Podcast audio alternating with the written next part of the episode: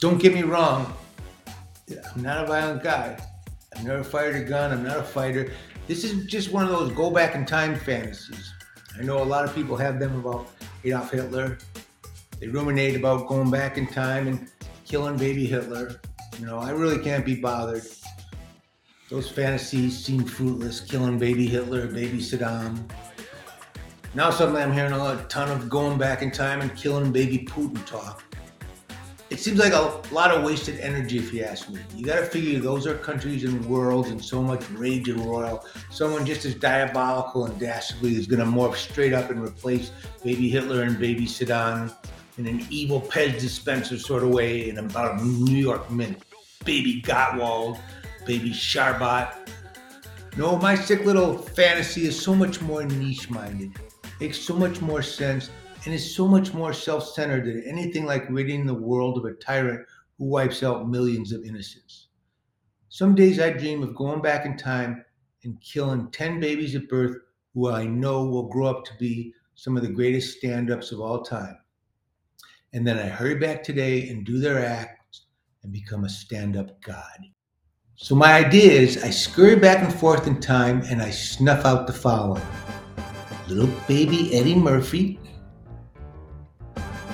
baby Anthony Jeselnik, darling baby Davy Chappelle, baby Sebastian Maniscalco, baby Kevin Hart, little baby Chris Rock.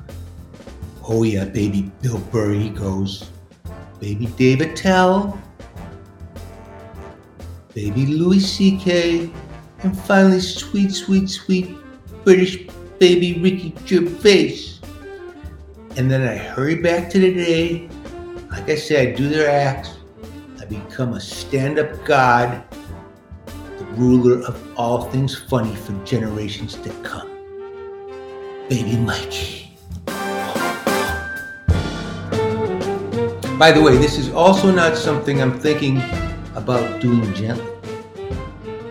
I'm talking about smothering these little future funny prick babies in the bassinet with a darling as fuck baby blue pillow, getting it done quickly and hustling home to the present day, where I alone know what would have been their bodies of work and can then capitalize on it. I've gained it out other ways, though. I was thinking about letting them live, simply mind melding them into not wanting to be stand ups, generously even letting them stay in show business, figuring a way into getting into their heads and talking them into growing up and becoming WME agents. But in the end, I, I didn't want to do anything that cruel. Me, with the best material of Murphy, Chappelle, Maniscalco, Hart, Jeselnik, Rock, Burr, Attell, CK, and Gervais, even I couldn't fuck that career up. You'll notice, though, I didn't include any women on this list. I know a lot of folks will read this and think, oh, he thinks women aren't funny. He must hate women. He's in that group that doesn't think it's possible for women stand ups to be funny. Wrong. I think there's some funny as hell women, lots of them. I was going to put three or four on the list whose material I would love to have, die to have. I just didn't want to write a column about women that I wanted to kill, that I wished dead.